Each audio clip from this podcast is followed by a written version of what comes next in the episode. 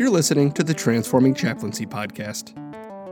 I'm Michael Skaggs, Communications Director for Transforming Chaplaincy.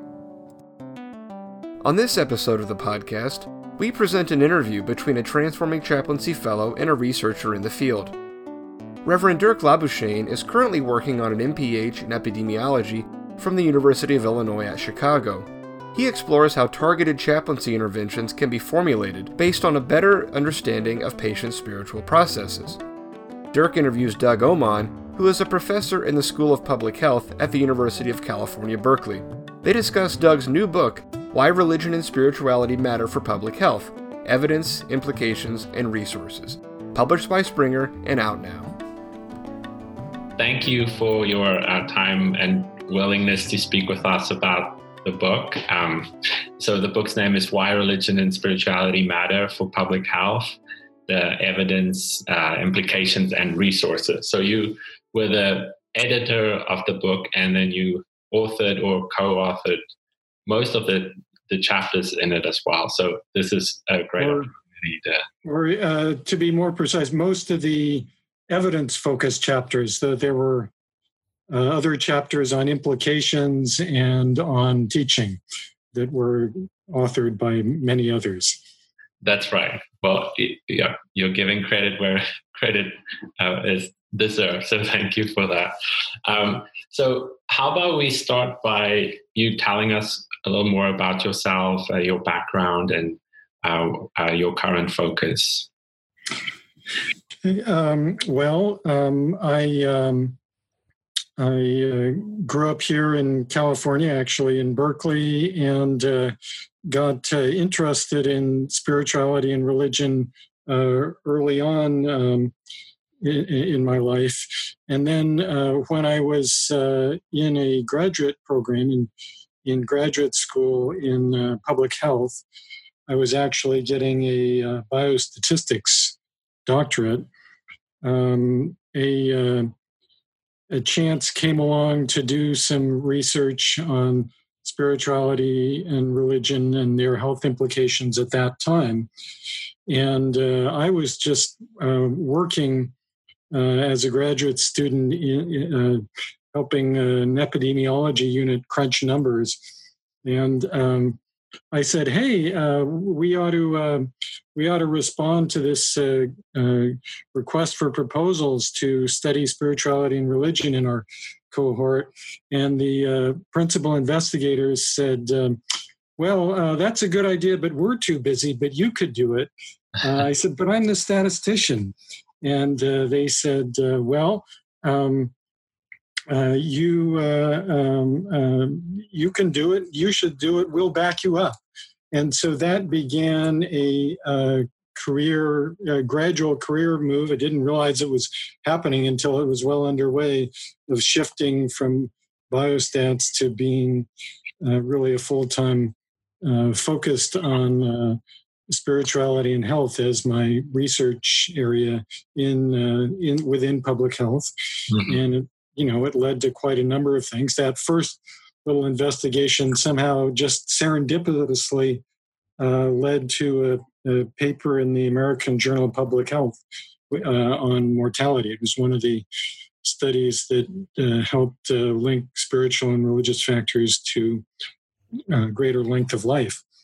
And so that was just a serendipitous, but I guess maybe it was the universe confirming that I should be moving in that direction or something. Anyway, um, yeah, so I've done um, a variety of things epidemiology studies, uh, randomized trials, but then all this time uh, noticed that there wasn't, um, uh, that in contrast to some other fields such as psychology and medicine, that the field of public health wasn't sort of uh, taking the ball and going with it. There weren't, uh, in terms of spirituality and religion and health, there weren't um, a lot of books coming out like in psychology. There weren't curriculum offerings at um, most uh, schools of public health uh, comparable to what was happening in uh, medicine. So I realized, uh, you know, in consultation with colleagues, well, we should try to do something about that. And that eventually led then to this book. And uh, uh, uh I have collaboration uh, on it from quite a number of my colleagues at Berkeley, but I was the one who had the real um, familiarity with the research literature on spiritual. So I ended up being the first author on the evidence focused chapters, uh, though many of them uh, were on as co authors in various uh, chapters to help make sure that what we were saying, you know, say, for example, on um, spirituality and religion and infectious diseases, making sure that that uh, we were talking about it in a manner that made sense for somebody who worked in a laboratory in a school of public health all the time studying infectious diseases there that that sort of thing so that's a long answer to a, a short question no uh, no that's that's going to lead us into some of the, the questions I wanted to ask you. Before we kind of jump into the book, though, where you're kind of leading more towards, would you care to share a little bit about what kind of sparked the? You mentioned some interest in religion and spirituality quite early on. Yeah.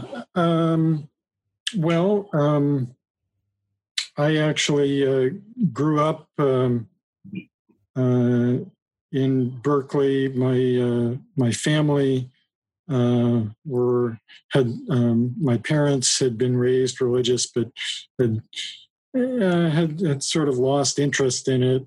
Uh, but um, uh, I uh, I was exposed to some very you know when I was in college, I was exposed to some people that. Um, got me interested in it. Um, uh, and uh, I began to be more personally involved. So uh, I, uh, and uh, I would hear a lot of talk in in religious spiritual traditions of of this having health implications. You know, based on uh, based on understandings of of how things should work that were there embedded in the traditions, not not always scientifically verified, but just you know traditional teachings in part and observation in part. And uh, so I I'd had that just as an interest. Um, or as something like, well, wouldn't that be interesting? Or you know, and and of course the uh, the uh, popular media then uh, when some study comes out uh, linking uh, religion or spirituality to health, they'll often pick up on it. You know, get uh, wide wide media play. So I think there's just a sort of a general interest in a significant segment of the public of whom I was a part. Uh, mm-hmm. but then, um, lo and behold, I was also in a position to do some research on it, uh, do some work on it. So when you kind of started sharing about your background and how you uh, kind of came to writing this book, you mentioned that you noticed this kind of maybe discrepancy between other fields such as nursing or psychology, kind of almost eagerly investigating spirituality and religion. But then in, in public health, uh, despite this kind of, as you call it, like an enormous body of empirical evidence showing that religion and spirituality is in, of interest or should be of mm-hmm. interest in public health, uh, yet it's not really investigated. Oh, what is your sense of why that is? Why why is public health kind of behind or um, interested? Yeah, well, it. I don't think it was always behind. Um, it. Um, I mean, when I started uh, maybe those different fields were fairly much on an equal footing in the sense that uh, I really started being active in the late 1990s. And that's when the first uh, real book in psychology started coming out. It was an edited book. Um, I think the uh, medical schools were just starting to catch wind of it. And at that time, too, uh, uh, the field of public health, uh, the American Journal of Public Health published uh, a few influential epidemiology studies, uh, and it also and the annual review of public health um, also published a review article by Linda Chatters. Uh, but um, then, as you know, as 10, 15 years went by, it seemed like these other fields had done a lot more. And I think uh, I don't have any clear sense of why that could be. Uh, it may be that on the practice level, uh, it um, it was just obvious that uh, public health needed to do partnering with religious communities, but then the evidence beyond that of actually linking engagement uh, with with health outcomes. I don't know. Maybe maybe that uh, seemed secondary, or um, maybe it was just uh, more difficult looking at something uh, on a um, on a community level. It's it's harder to think about it than on an individual level. mm-hmm. Or I don't know. There could be a variety of different things. I mean, it's probably point i don't i mean i guess there's some point in speculating in as much as maybe we give insights on how to change but seems like a lot of the steps that change are still the same to try to bring the uh, evidence to the attention of the field and then try to uh, show ways that it could uh, make a difference in practice that sort of thing. Yeah.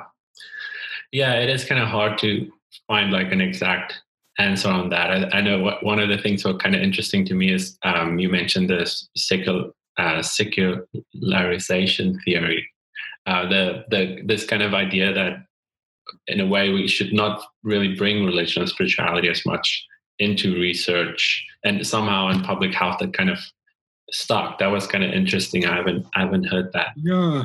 Um, before.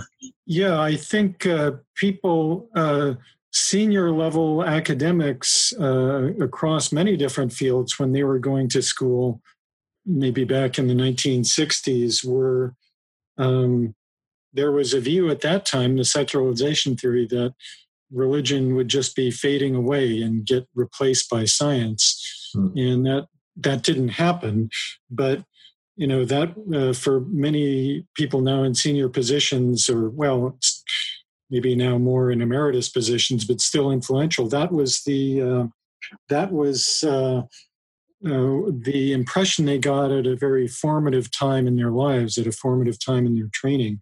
So that uh, might have been somehow common or what did you say assimilated as the common sense view, even though it wasn't exactly, you know.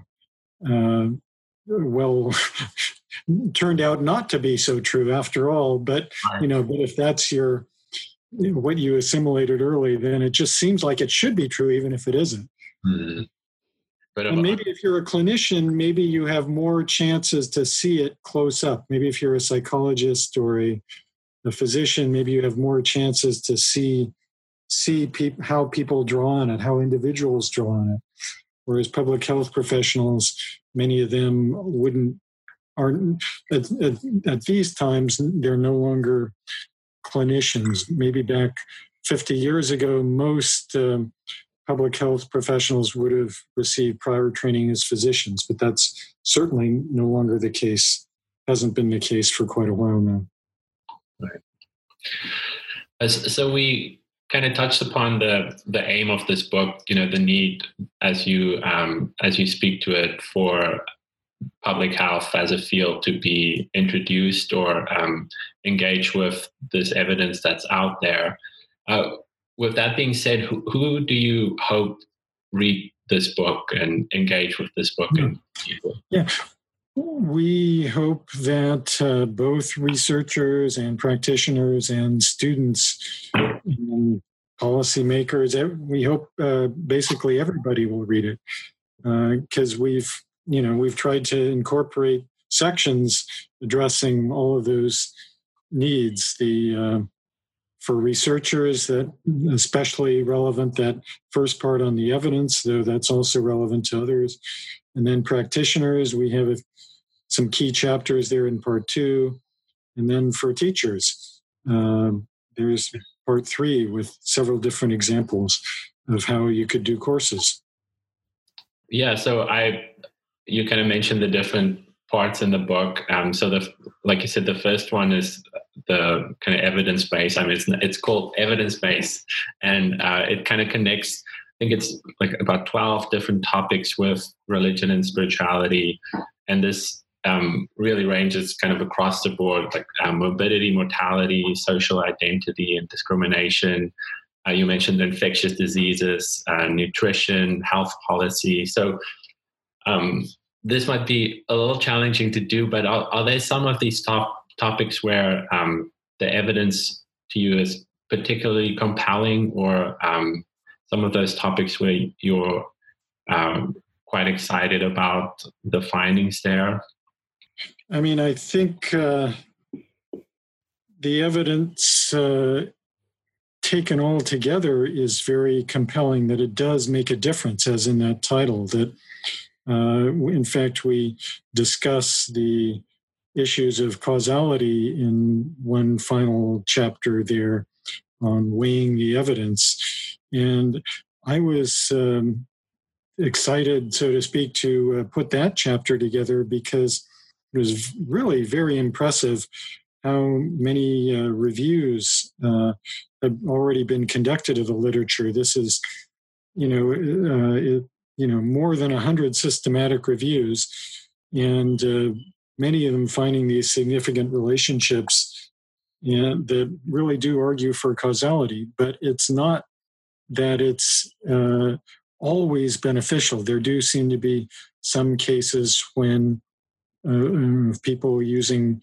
methods of coping that may actually undermine their health uh, or other things. Although it seems like most of the time on the individual level, it is uh, beneficial. And um, so I was I was excited to have the chance to uh, get the help get the word out. I hope the word gets out that there's just been so much. Uh, I mean, we just have massive amounts of evidence now, and and large numbers of people have been reviewing it and piecing it together, and it's it's really I don't see how one can seriously argue that it it doesn't make a difference. I mean, it's not it's not like we need more evidence. The evidence is already there. We just need to be aware of it. So I was um, felt privileged to be able to do that, and then you know the for many years people have been noticing that uh, the evidence is particularly compelling with regard to mortality. Uh, and which is an objective outcome. So, um, and uh, we covered that in the chapter on mortality. Um, but I guess I was, um, uh, in some ways, the um, I, I, mean, I, I felt like uh, we learned something from virtually every chapter, but in some ways it was the ones that were on topics most distinctive to public health. Where I felt like I, I learned the most. And those would be on the, the social epidemiology ones, uh, or social factors, and ones on discrimination. Uh, also, the ones on environment, that uh, environmental health, that seemed to be uh, distinctive to public health that wouldn't have been addressed so much by by medicine or psychology and uh, so i felt like there was uh, a lot of emerging evidence there it was a slightly more complex picture but but hey that's that's what happens when you get into real data is that it right. it's not quite as simple uh, but uh, i felt like it was again it was uh, compelling that it was important. So um, those are two of the things that that come to mind as being maybe particularly important or compelling. Yeah, I was uh, also kind of surprised when I said I was like, "Oh, religion and health for um, environmental studies." Like that is that is quite surprising uh, to look into that. I, you you mentioned the when when we start reporting the findings to be uh, the, the importance of not just reporting how uh, religion and spirituality can be ben- beneficial, but also some of those areas to uh, where there's some findings, um, not the majority, as you say, but some findings about how um, it could be detrimental or sometimes not as helpful. Um, mm-hmm. um, could you say a little more about that? The I guess the um, the importance of being consistent in, in reporting. Um, um, yeah.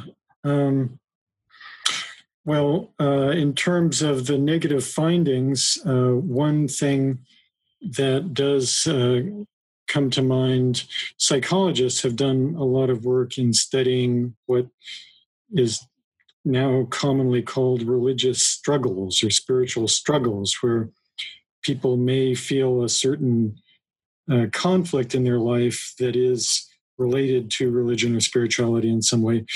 And of course, I would imagine that chaplains might be people in a place to make a difference, that to help with those struggles, to help them get resolved, uh, so to speak, in a favorable way.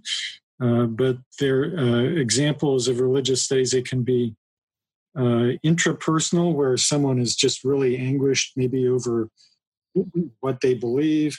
It could be interpersonal, maybe conflicts within congregations, or um, or um, could be uh, about some people feeling like they're wrestling with God, so to speak, and um, uh, so uh, there's a fair bit of the empirical work talking about how this this uh, this experience does seem to be related to poorer outcomes, mm-hmm. um, and so um, I think. Uh, I mean, it, uh, I think our job is not to be cheerleaders, so to speak. As scientists, our job is not to be cheerleaders. That we need to be uh, reporting both sides of it, and if we don't report the negative sides, then we would be justly criticized. Uh, and I think, in particular, you know, in our society with its various kinds of cultural conflicts or cultural wars, I think uh, religion uh, sometimes gets uh, um, brought into those. Uh, so I think it's particularly important to um, to try to um, give credit where credit's due on both sides. And I've been gratified sometimes when my my students who've who've read some of these chapters say uh, uh, that they thought it was a balanced view. Right. Because I think because at Berkeley we get students. Uh, I think uh, you know for the most part quite uh, w- willing to listen to or willing to be, how should I say, adhere to the scientific, um, you know, be, adopt a scientist hat and listen to evidence. But, you know, there are sort of inclinations uh, uh, can be on different sides of contemporary uh, cultural conflicts too. So it's it's gratifying to feel that maybe in that case science has been offering sort of a common ground to where they um, um, they could you know they could say well okay credit needs to be given where credit is due and that that that sort of thing yeah i i would think that um, the field of public health would be kind of especially uh, sensitive to a group that comes in with an agenda and and doesn't do so responsibly or doesn't report their findings responsibly and with integrity of saying both the kind of helpful findings but about religion but also some of the things that are more unhelpful. I uh, yeah i get uh, my guess would be that, that that's right i haven't um, experimented with doing that myself but yeah but my but my uh, students sometimes do uh, yeah sometimes they'll be criticizing particular readings that we do in class as being, well, it seemed like they weren't balanced as they should be or whatever. So, yeah, I think you're right. I think, yeah, I agree. Right, and um, and just to mention, I think uh, there's the part two in the book where um, you engage with the the um, application or or the uh, what's with the the impact of it of it. Um, what do we do? Implications or whatever. In, implications for interventions Yeah. Right, and and um, for for chaplains who do spiritual assessment, knowing some of these things that come up that are um, ultimately unhelpful for people as they cope with religion, that's something that we can use very practically and being sensitive to, like you mentioned, voicing struggles uh, with God or struggles in faith as something that we assess and, and want to pay particularly attention to as we support patients and their families in the hospital setting. Yes, yes. I was pleased in putting the book together to see that uh, there had now been enough research on chaplaincy that I saw one of the one of the systematic reviews, or maybe it was even a meta-analysis, had been done on on chaplaincy care, and uh, uh, and it's pleasing to see that. I mean, I'm I'm uh, uh help help you all keep on the map. But I'm I'm I'm sure uh, what uh, chaplains do, you you must need to be aware of so many different things going on that there's a tremendous amount of art to it that could you know you couldn't ever or it would be difficult to boil it all down to you know well we had this one uh, uh, uh, manualized intervention that we did. Well, maybe occasionally you could do that, but for most of it, I'm sure that you're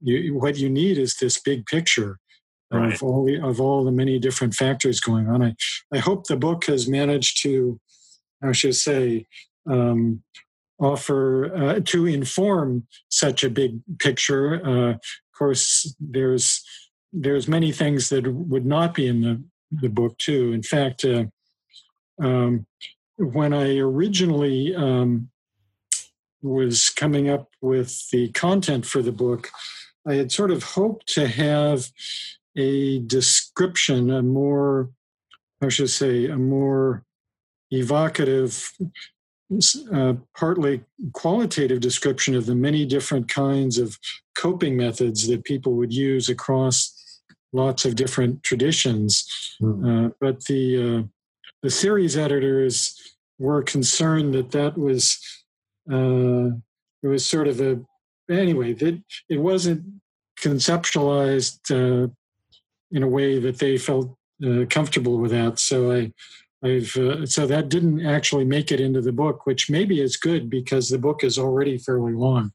But uh, we, uh, that strikes me as those kinds of you. You would also need, in addition to the all the uh, great amount of kind of quantitative evidence and, and, you know there's so much more qualitative evidence that i'm sure chaplains would be needing uh, regularly mm-hmm. to draw on and um, yeah that I, that sounds very interesting are you perhaps thinking of publishing it elsewhere oh maybe not. Um, well, I haven't been actively thinking of it, but uh, who knows? Maybe.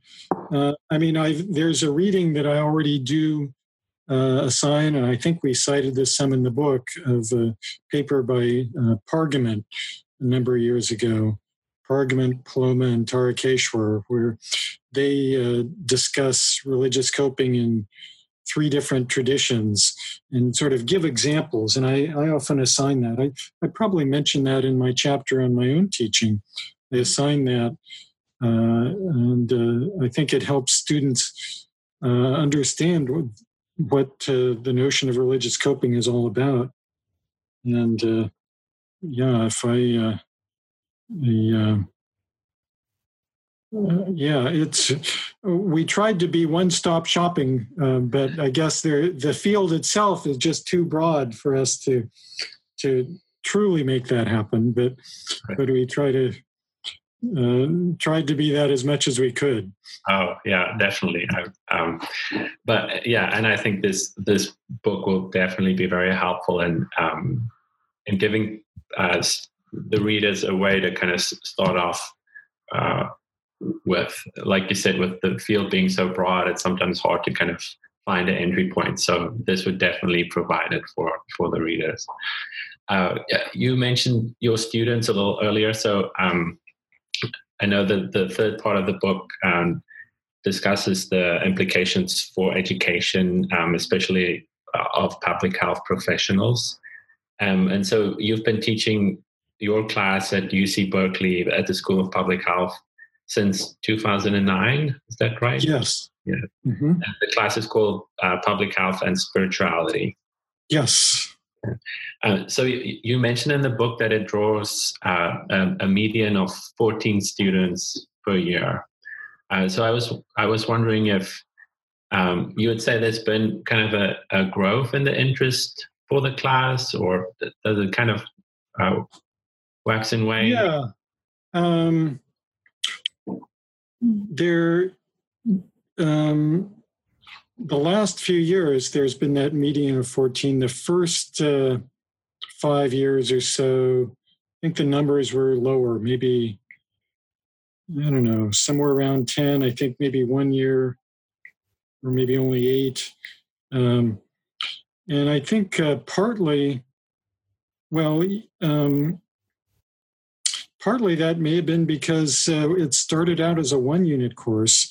And then when it got to be a two unit course, um, I think that made it easier for the graduate students because they had, I think they had requirements for certain numbers of units. Whereas the undergraduates, I think, usually had long since satisfied many of their units. And so they weren't on as quite as tight a schedule.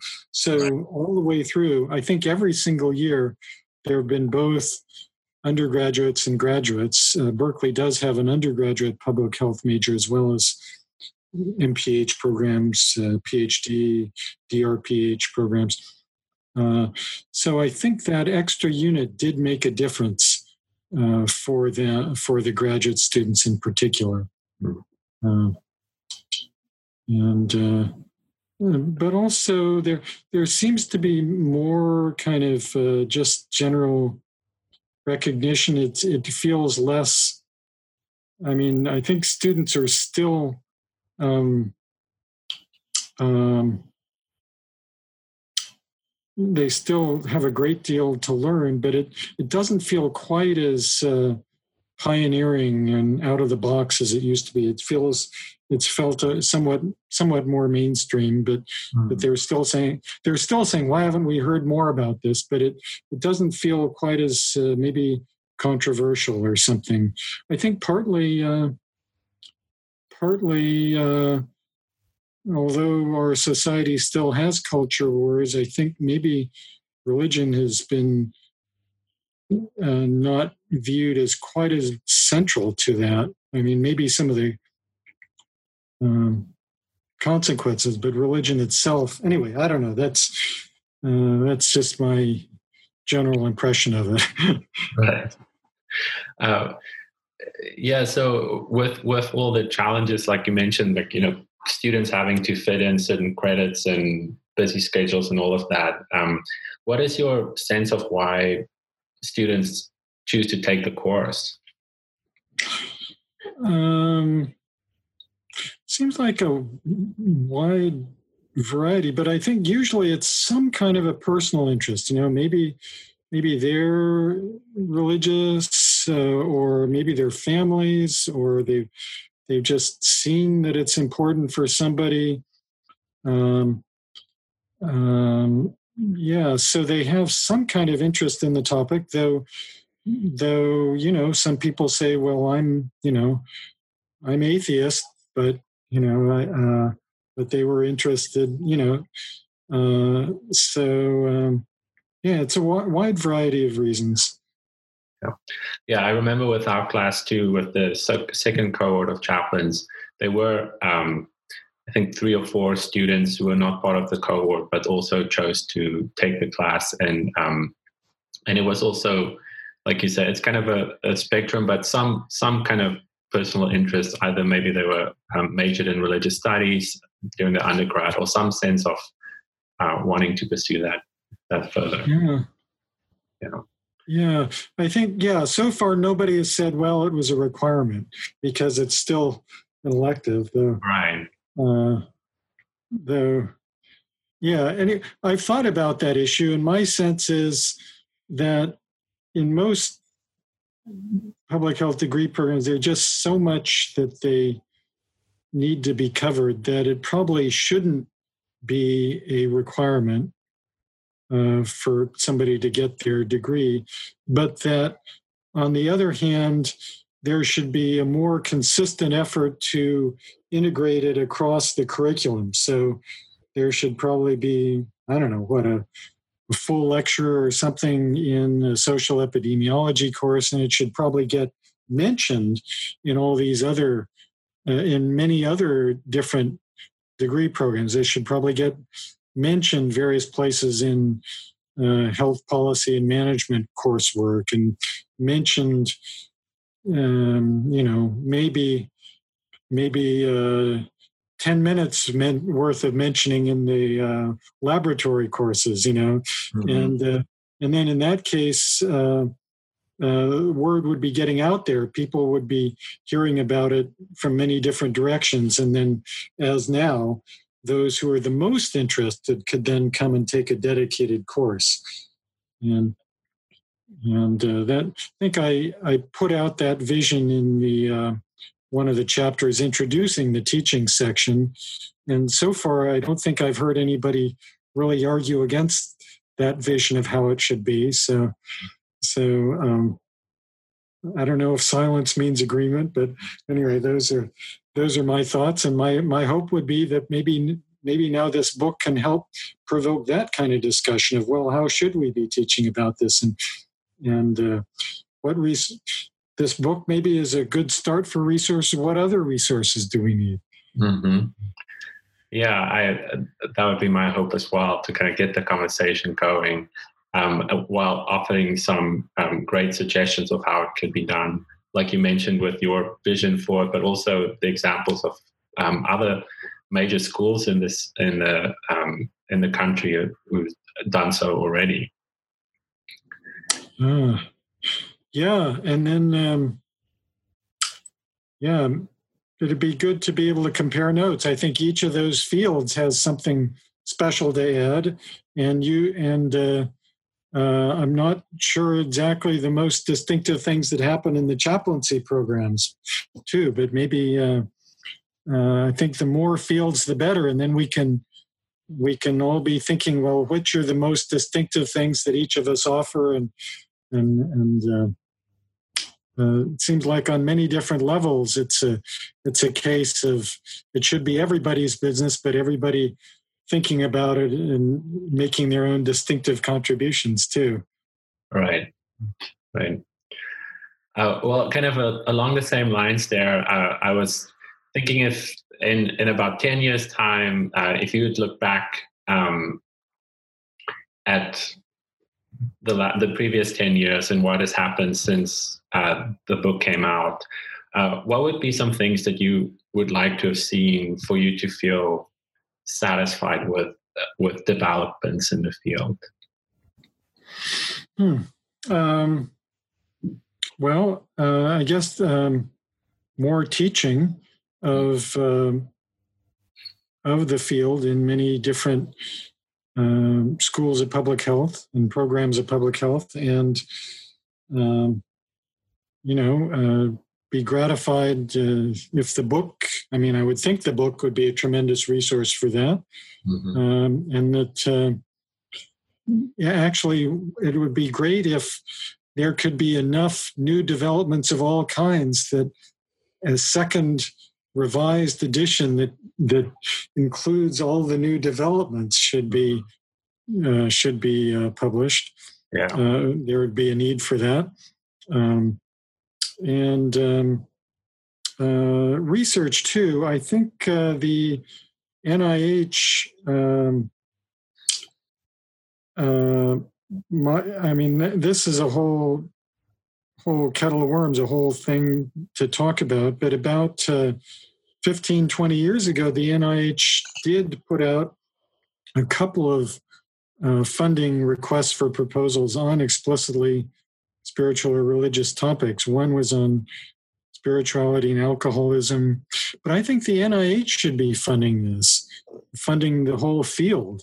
Mm-hmm. Uh, and um, uh, I think uh, the program NIH program officers uh, even if there are a lot of reviewers, and you know, if you get five reviewers on a grant proposal, maybe one of them would would have a bias because they, you know, or of some kind, they'd say something really negative because uh, they just don't understand and they're biased. But the program officers should mitigate against that and help develop requests for special proposal, you know, special requests for proposals. And and I hope that this uh, the book can be a resource for the NIH moving in that direction and doing uh, what I what I would argue is just really its job.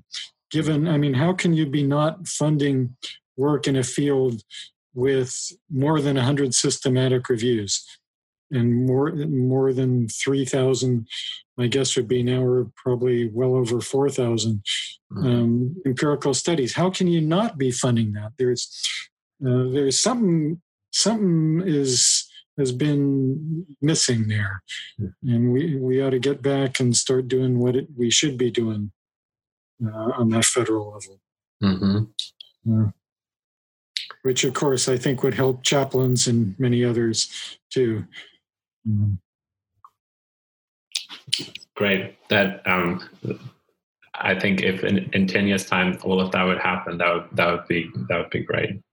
I want to be mindful of the time. Um, we're kind of running towards the end of the hour that you uh, were so gracious to um, give us.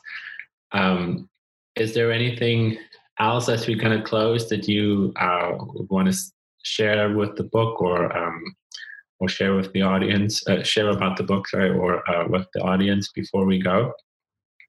Um, well, um, I would encourage uh, any listener. Well, I guess most of your listeners are likely to be chaplains. I was going to say um, get the book reviewed because I think that's one way to get the book and by extension the field uh, uh, get more awareness of it.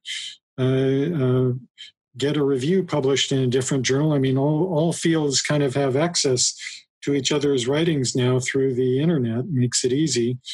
And, um, you know, even if there's a review or two that get published in chaplaincy journals, maybe maybe if you're a chaplain and you know people in some other field to where it's relevant, and I would ask, to what field isn't it relevant? Right. You know, uh, in many subfields of public health or medicine, uh, get people uh, publishing reviews. Mm-hmm. And uh, then that will help get the field and the book out there. Yeah. And I don't think it will, uh, I don't get additional royalties. So I say that with total detachment. Great. I, I, I would encourage with you, uh, any readers out there, let's, let's make that happen. Mm.